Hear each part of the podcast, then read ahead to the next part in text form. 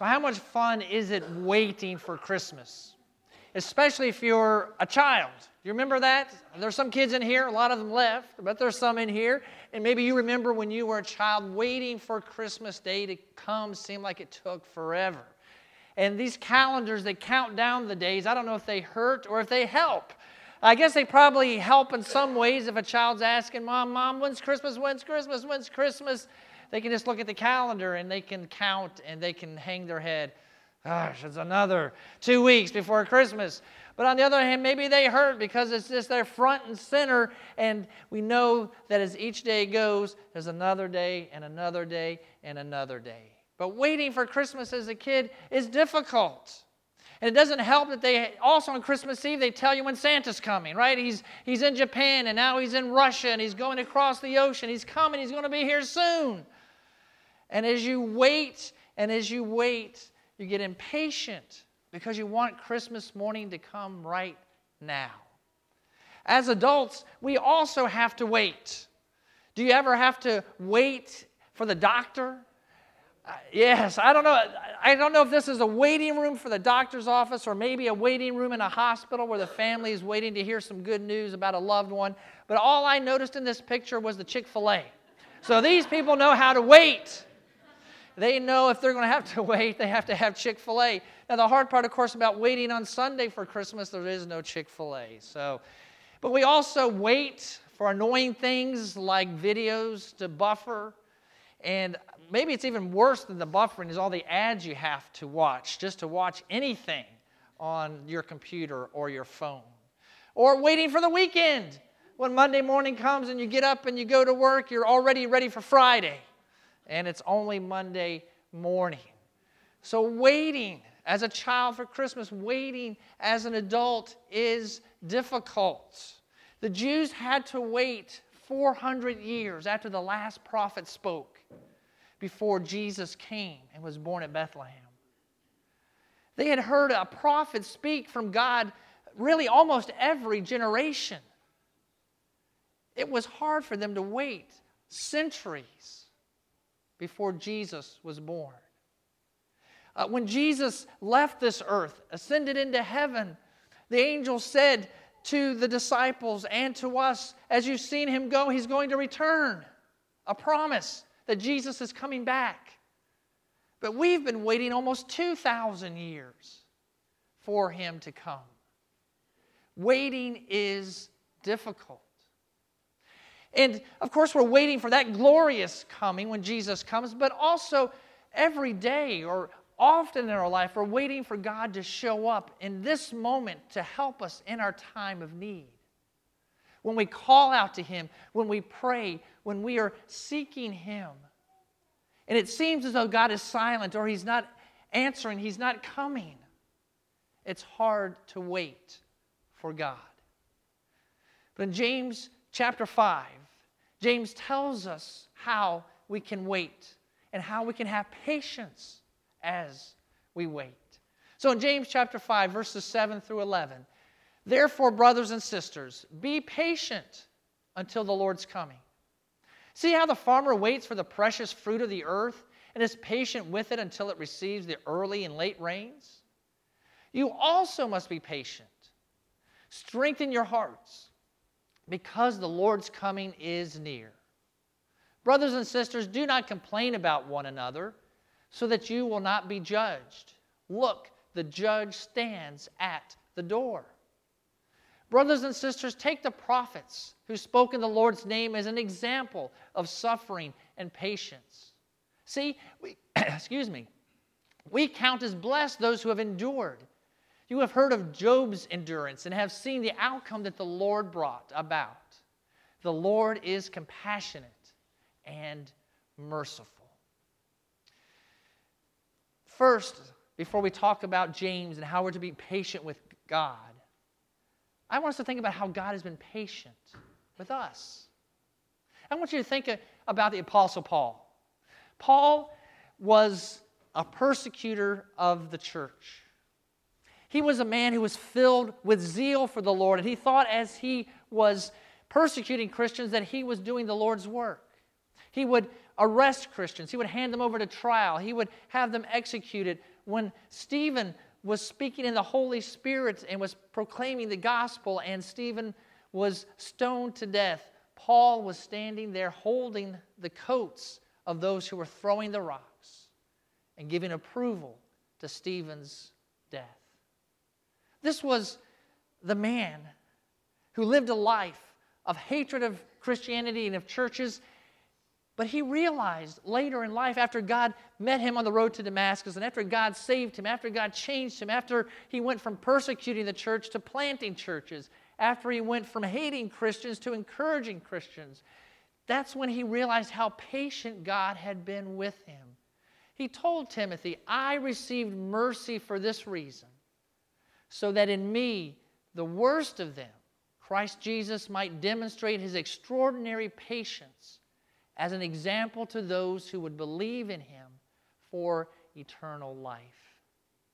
Paul looks at his life and says, God was patient with me. God could have ended my life when I was persecuting the church. He could have judged me when I was a, a hater of Christians. But He had a plan for my life, and He was patient with me. And at the perfect time, He saved me and I am a product of the uh, mercy of God. Paul considered himself the worst of sinners because not only did he sin as everyone does as we break the Ten Commandments and disobey God, but he went beyond that and persecuted the church. But he says, I'm an example to everyone of God's patience. God is patient with us.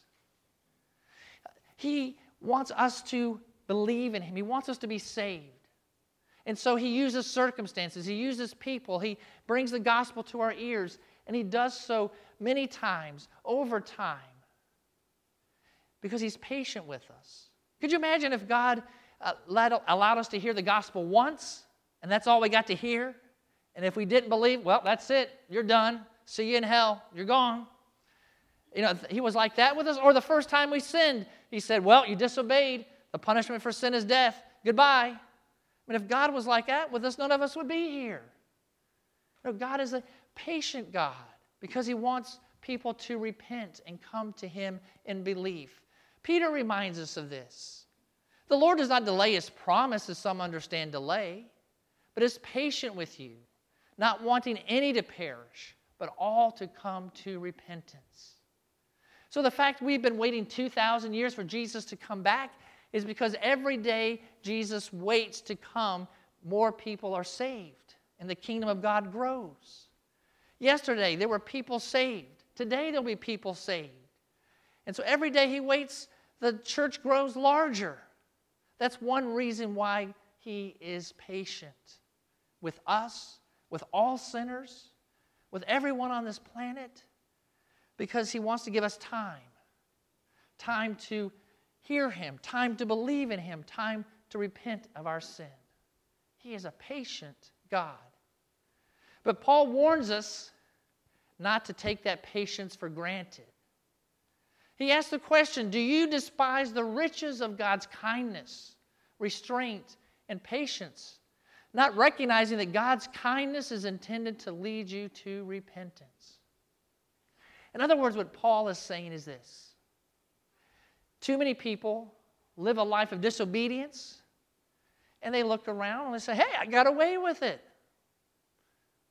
I'm breaking all the commandments. I'm lying. I'm cheating. I'm stealing, committing adultery.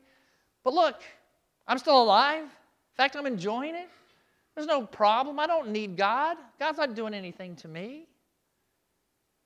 They fail to realize that God's being patient with them, not judging them, condemning them, making them have to pay the price for their sin yet.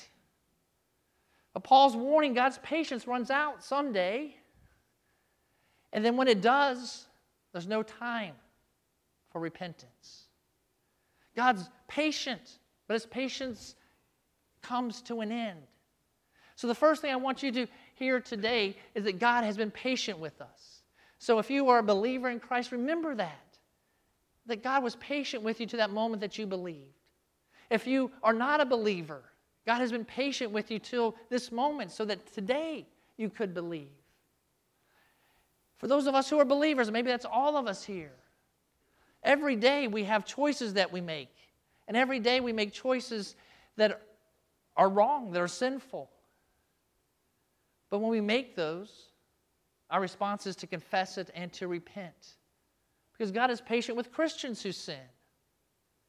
But He's patient with us because He wants us to repent and come back to Him.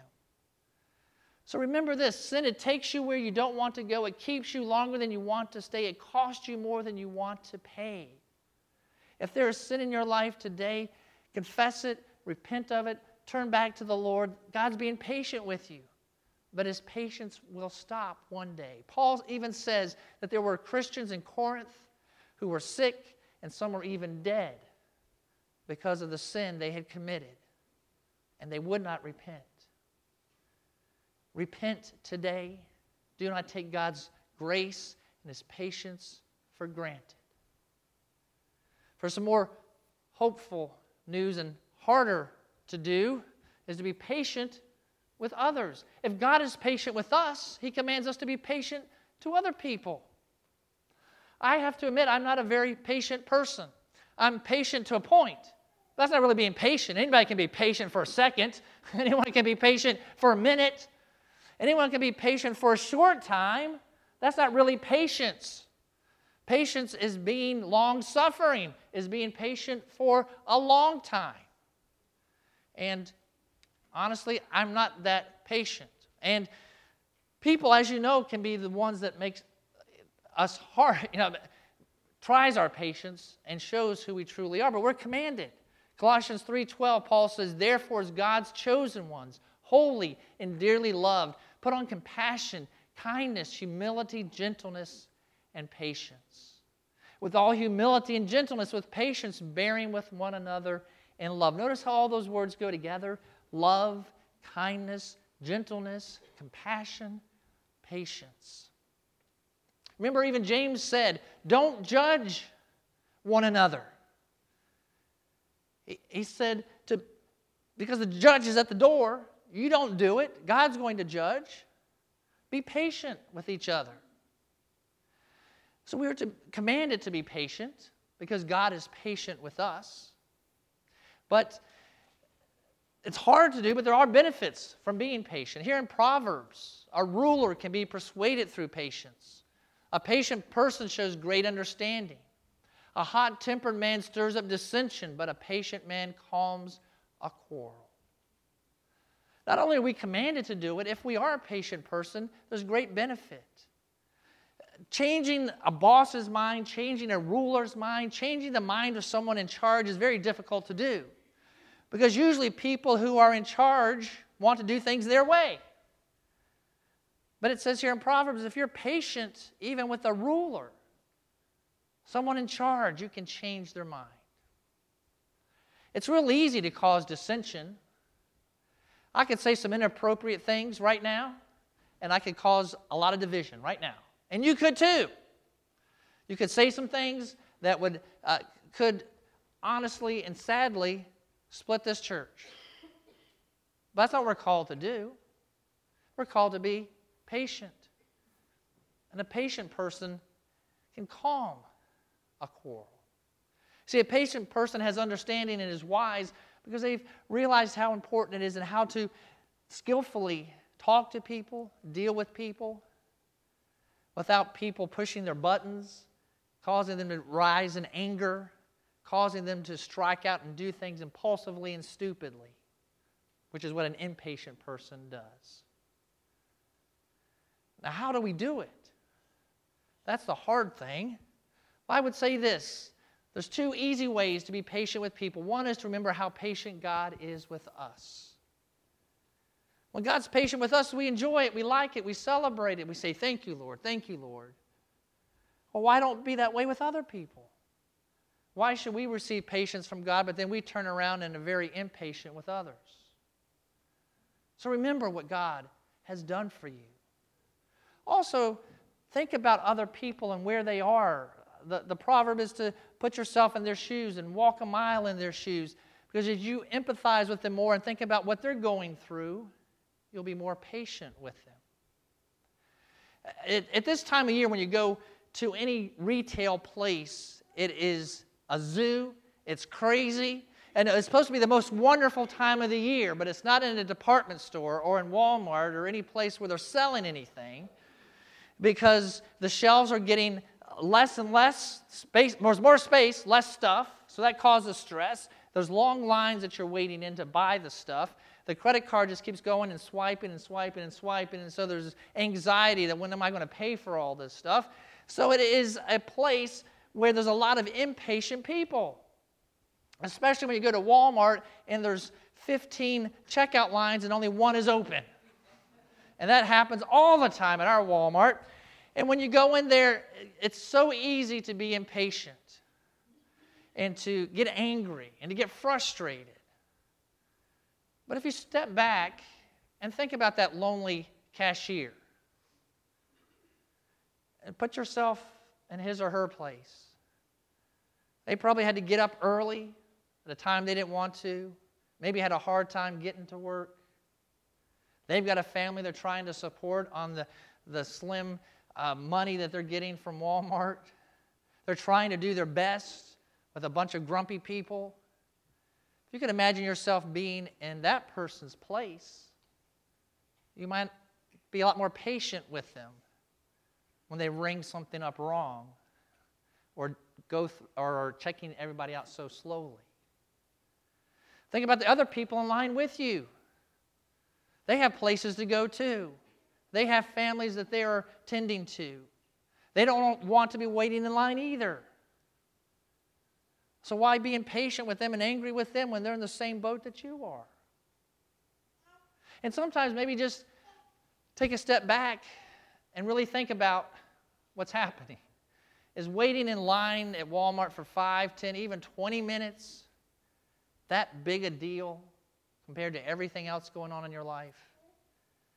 When you take a step back and put things into perspective, it can calm you down and help you to be more patient that this frustrating, angerizing circumstance isn't all that important or significant.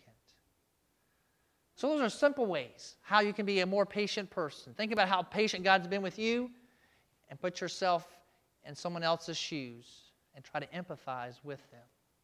I will share this after the first service. Mary Stow uh, said to me, another thing she does is that she asks this question Why does God have me here? She asks that especially when she gets frustrated, okay? Because, you know, when we're somewhere where we're frustrated, we don't want to be there, but we are there. So let's make the best of it and even ask God, why do you have me here? Who knows? Maybe it's there to talk to someone in line. Maybe it's just to simply say thank you to the cashier who has checked out 300 people that morning and no one even gave them the time of day. Think about why you were there and how you can be Christ in that situation. And again, that will make you more patient person. One of the hardest things to do is to be patient with God. Patience in the New Testament, that word's often paired with another word, endurance. When we hear the word patience, we think of, of waiting with calm and waiting for something to happen without getting frustrated or, or angry. Endurance is a different word. Endurance has the idea of continuing and going when things are difficult, not giving up when things are hard. And you can see how the two go hand in hand.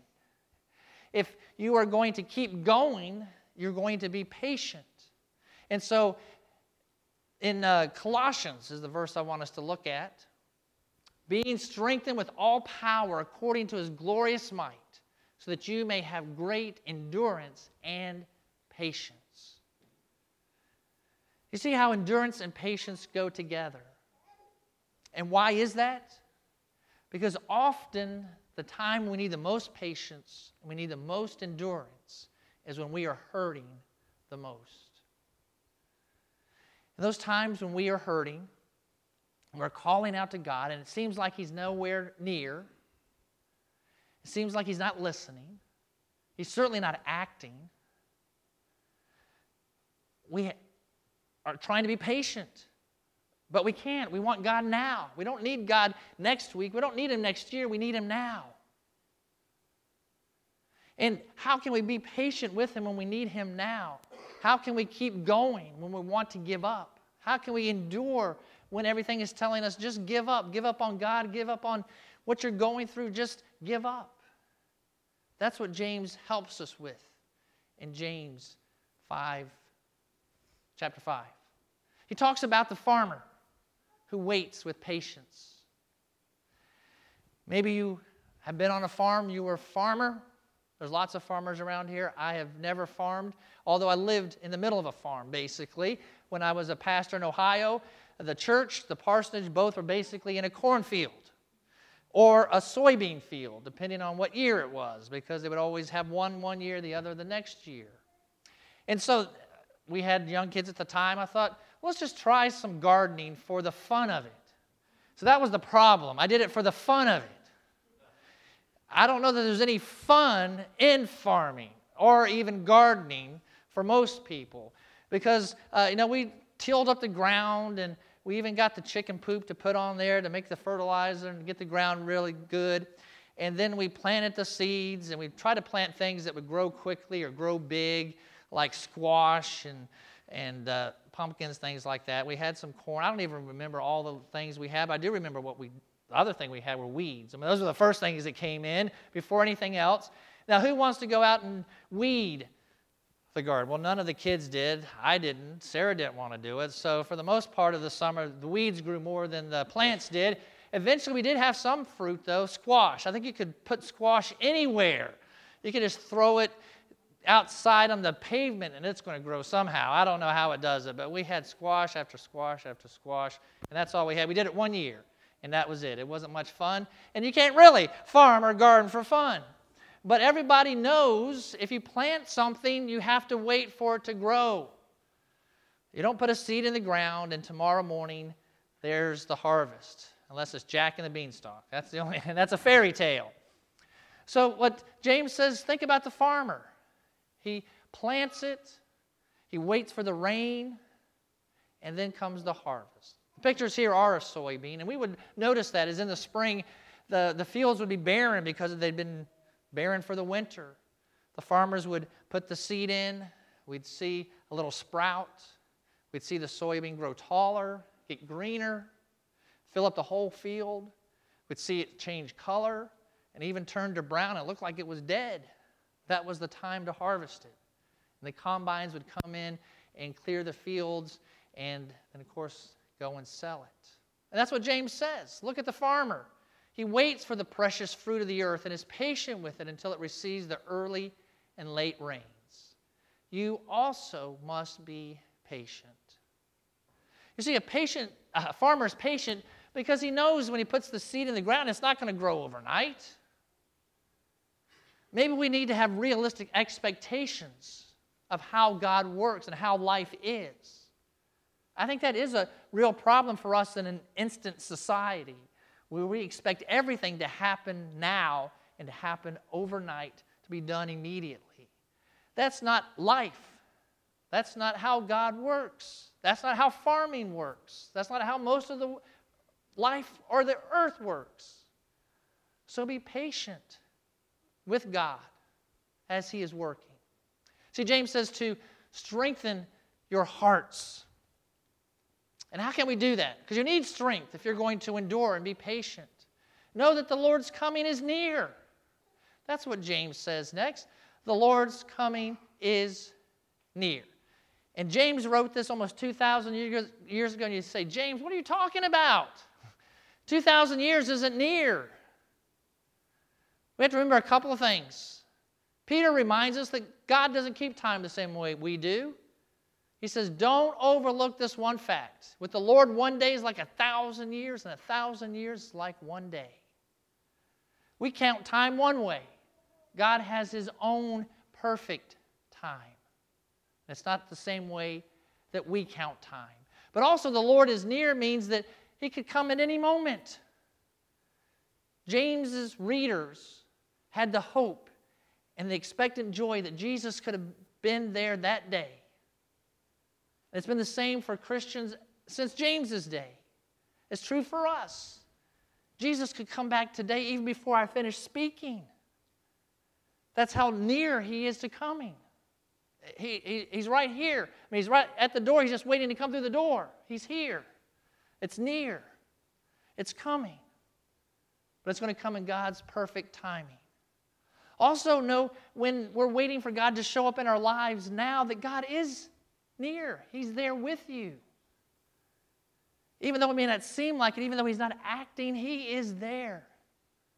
God is always there. He never leaves us nor forsakes us. And He tells us to remember that those who suffered with patience received a great reward. He talks about Job. Brothers and sisters, take the prophets who spoke in the Lord's name as an example of suffering and patience. See, we count as blessed those who have endured. You have heard of Job's endurance and have seen the outcome that the Lord brought about. He says, Look at Job. You know his story. Job was a wealthy man, Job was a blessed man. Until Satan said to God, The only reason he worships you, God, is because you give him so much stuff. God said, Take all the stuff away if you want to. Satan, that's what Satan did. Took everything he had, all of his possessions, all of his children. The only thing he had left was a nagging wife. That was it. is all he had. And then Job suffered physically. Satan boils on him, sores on him. He was in excruciating pain and he had nothing. That's suffering. And he continually called out to God, God, I'm innocent. God, I'm innocent. God, I want you to show up. I want to prove my innocence to you. He had three friends who were worthless, useless to him. They said, Job, you're a sinner. Repent and God will bless you again. He said, I haven't done anything wrong. I just want God to show up so I can talk to him. And you know what? God did show up. And basically, God had to give him a lesson. This was the lesson Job, you don't know anything. That's what God said to him. So if you don't know anything, shut up. You don't know what you're talking about. Job, you don't know how this world works.